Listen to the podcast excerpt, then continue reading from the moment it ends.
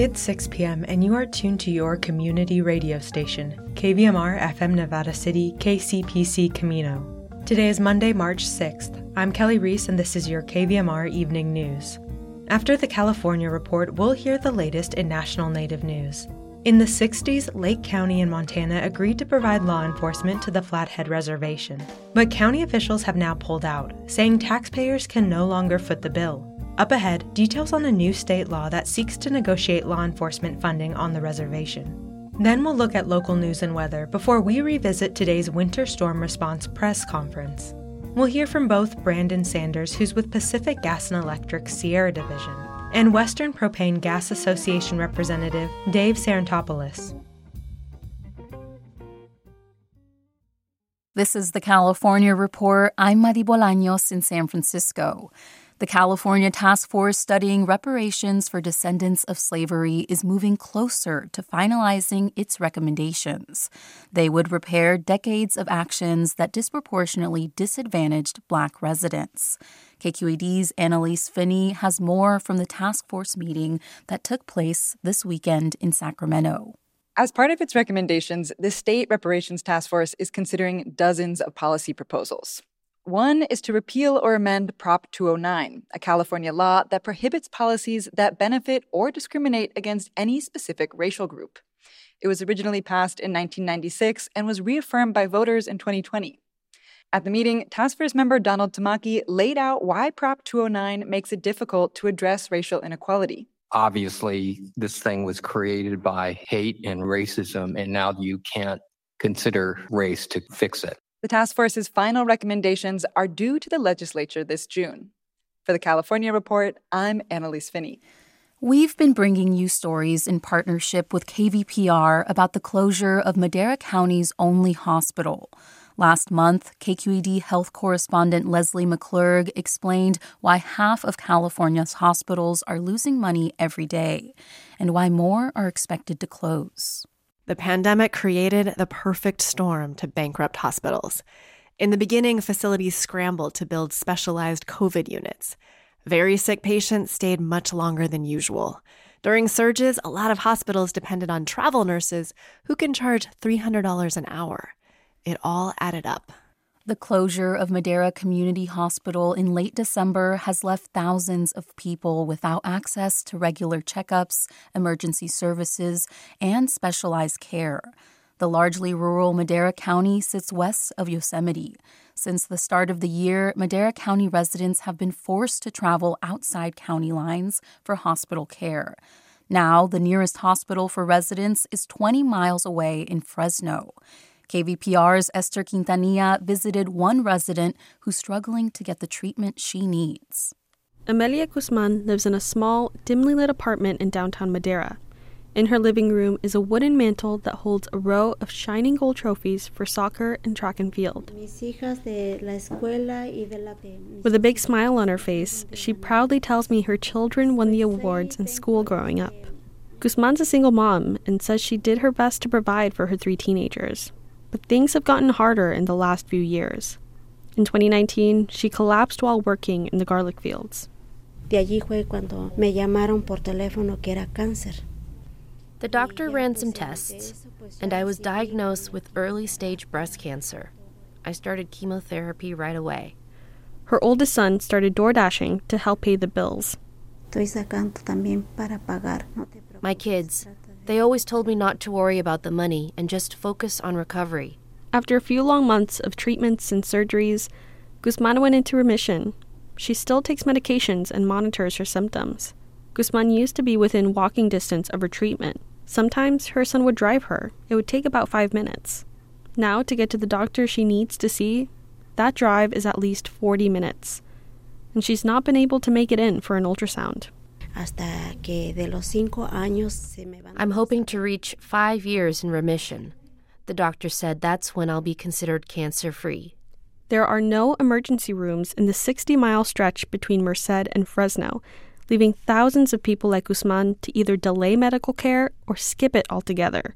Local organizations have been trying to help the community find medical resources. Fidelina Espinosa from the nonprofit Binational Center for the Development of Oaxacan Indigenous Communities says it's been a challenge.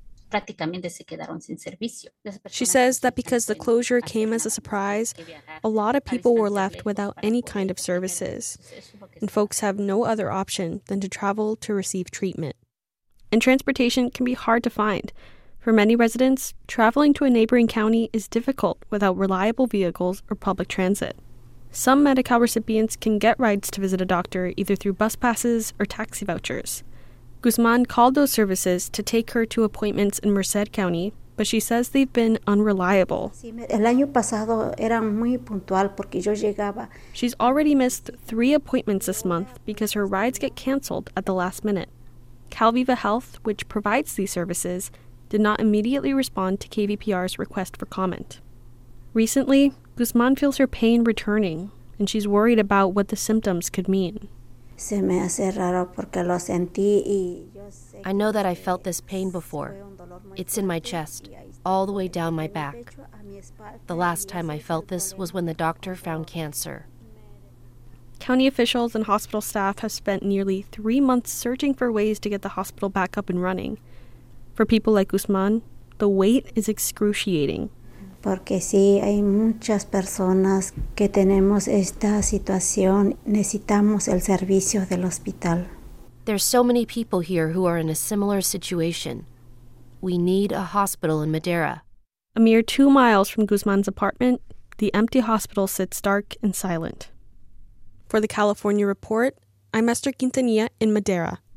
Support for the California Report comes from Hint fruit infused water in over 25 flavors like watermelon, pineapple, and blackberry. No sweeteners, no calories, in stores or delivered from drinkhint.com. Stanford Healthcare, alerting listeners to the critical blood shortage in the area. Now's the time to donate blood and make a difference. StanfordBloodCenter.org.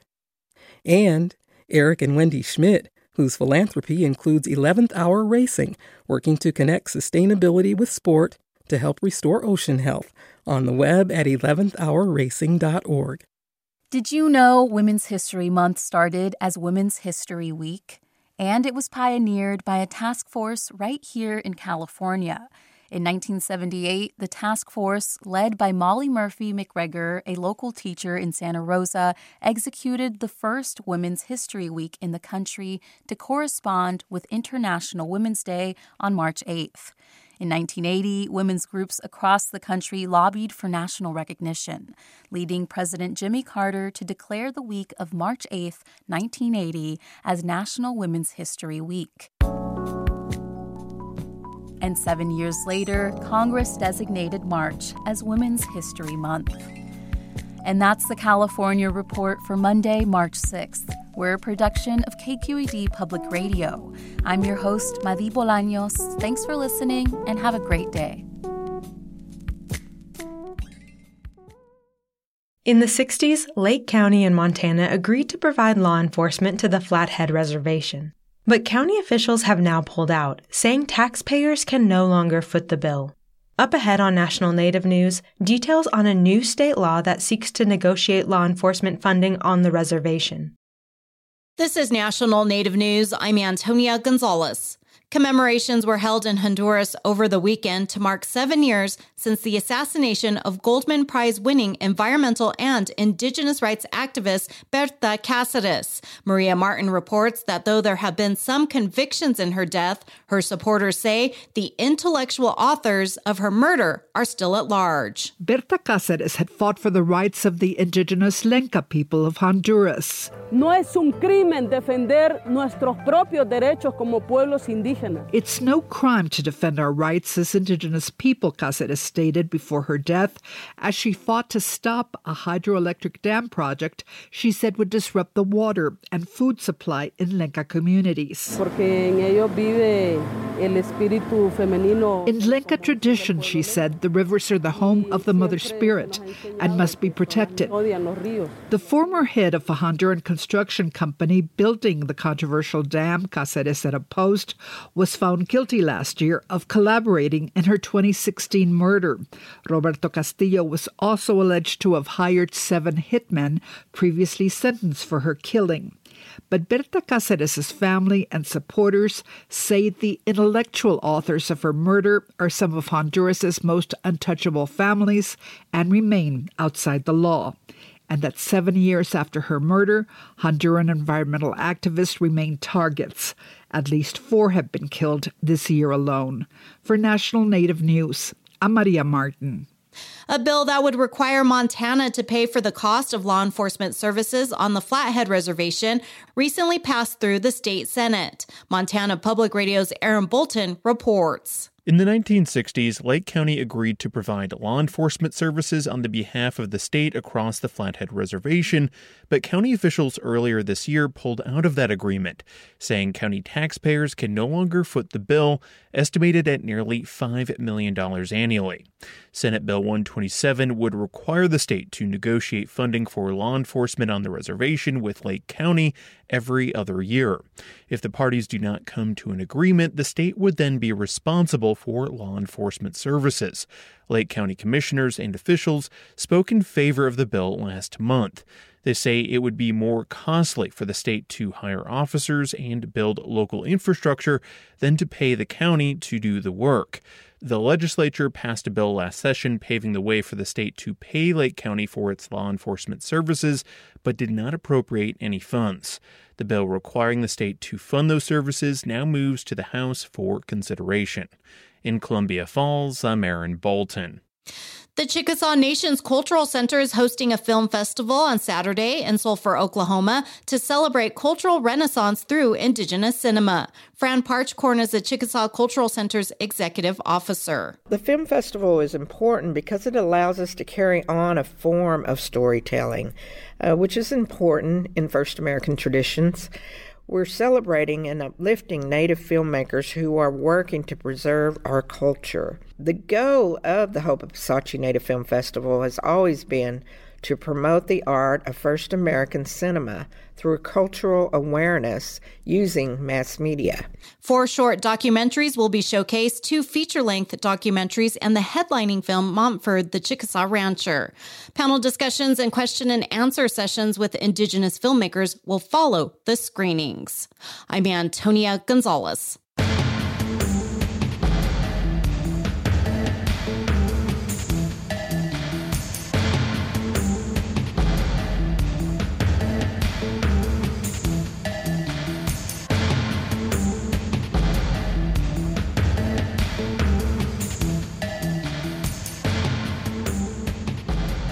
National Native News is produced by Koahnic Broadcast Corporation with funding by the Corporation for Public Broadcasting. Support by Ramona Farms, offering wholesome and delicious foods from our heirloom crops as our contribution to a better diet for the benefit of all people. We are honored to share our centuries old farming and culinary traditions online at ramonafarms.com. Support by Sonosky Chambers Law, championing tribal sovereignty and Native American rights since 1976. From opioids litigation to treaty rights to tribal self governance, with offices in Washington, D.C., New Mexico, California, and Alaska. Sonosky Chambers Law.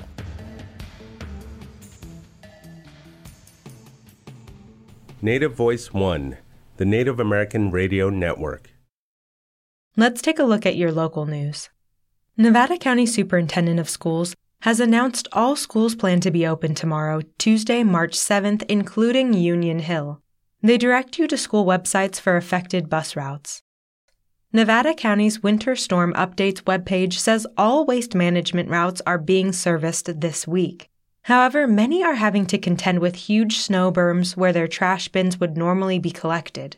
If you're unsure what to do in this situation, you can call 530 274 3090 Monday through Friday, 8 a.m. to 5 p.m. There you'll be connected with Nevada County's Waste Management Customer Service. Once again, that's 530 274 3090. On Saturday, March 4th, the day following In Concert Sierra's closing of escrow on their new 41,000 square foot Whispering Pines Business Park building, the structure suffered a partial roof collapse. Around 2,400 square feet, or 5% of the roof area, caved in during the night. No one was in the building during the time of the collapse, and no injuries have been reported as a result of the roof's failure.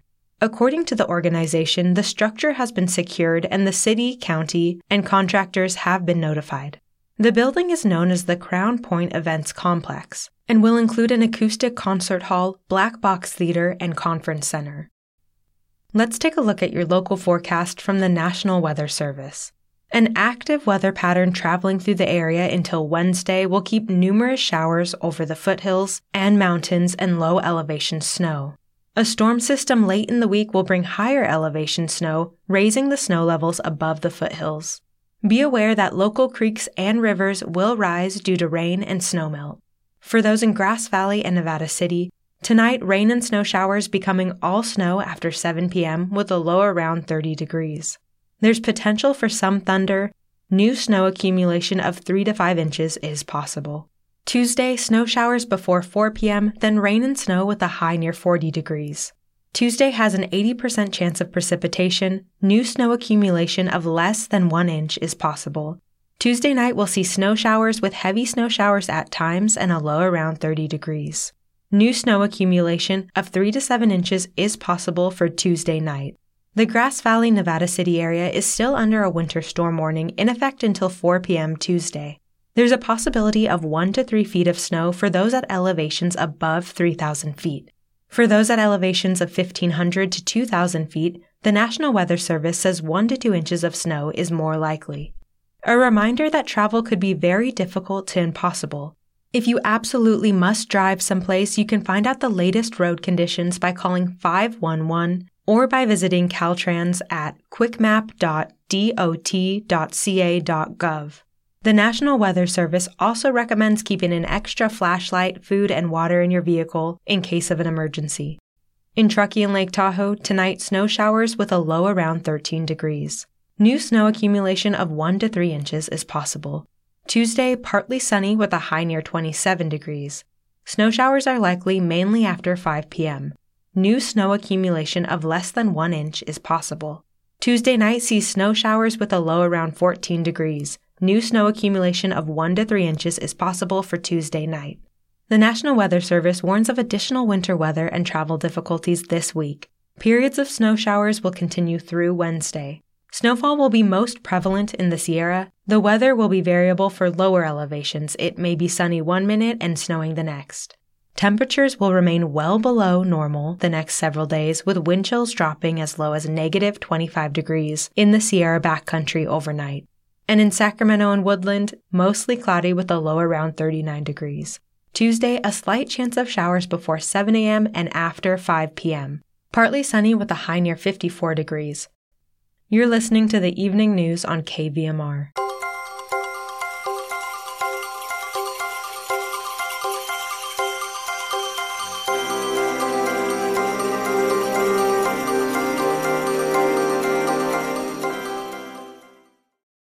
3 p.m., KVMR broadcast the second Winter Storm Response press conference. In case you weren't able to catch that, we have audio from the broadcast. Up ahead, you'll hear first from Jim Miller, Race Communications Vice President of Sales and Marketing. Then Brandon Sanders, who's with Pacific Gas and Electric Sierra Division, and Western Propane Gas Association Representative Dave Sarantopoulos. And if you do have access to internet, you can listen to the full version of the press conference at kvmr.org. Kelly Reese from KVMR Radio. I have a question for Jim Miller from Race Communications. Um, the Race Communications webpage states that they utilize existing utilities infrastructure instead of trenching underground because it's often most cost effective. Um, because this existing above ground infrastructure is prone to fail during emergencies, which circumstances when communication with the outside world is of the utmost importance. Was there ever discussion of trying to figure out a way to trench underground utilities? Absolutely. Um, just like other utility companies in this region, there is a cost consideration and the environment consideration, meaning the the rock and so forth that's in the in the soils up here. And so what we did in this project is we followed the traditional utilities. So if PG&E was above ground, we were above ground. If they were underground, we were underground. The county also has a one trench that they're passing, or I believe you guys just passed, And so in the future, if there's open trenches, then Race as a utility company will look to go into those trenches for new subdivisions and so forth. Um, for Brandon Sanders, um, last year with the large winter storm, PG&E distributed firewood for people without um, power. Is PG&E doing something similar currently? Um, yeah, so it's a good question. We've got we've fielded that question, and the answer is no. We're not going to be doing that. Uh, there's a number of reasons. Um, one that we found last year, people were coming to pick up firewood and then selling it on Craigslist, which is not cool. And uh, another thing is um, just not really our role as a company. You know, we're focused on providing dual commodity utility service to customers. Um, so, and then, yes, the answer is essentially no, is partly because people were using it for their own personal benefit. And um, logistically, I think a lot of folks are, who are operating in that space would agree. Logistically, it was very challenging to manage. Um, so, yeah, we're not going to be doing that. Um, this one's for Dave Sarantopoulos. Is there anything customers can do to expedite their propane deliveries?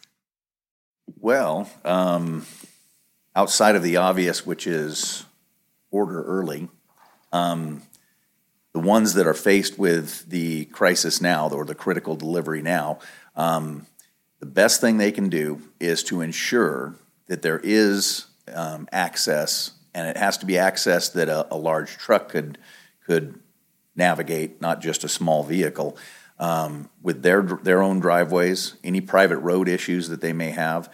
And then uh, it is the customer's responsibility to to ensure that the driver has access to the tank itself as well. So it may mean digging out a tank or having a tank dug out. Um, the propane marketers do, don't have the manpower to be able to do the, the digging of the tanks um, in addition to making the deliveries.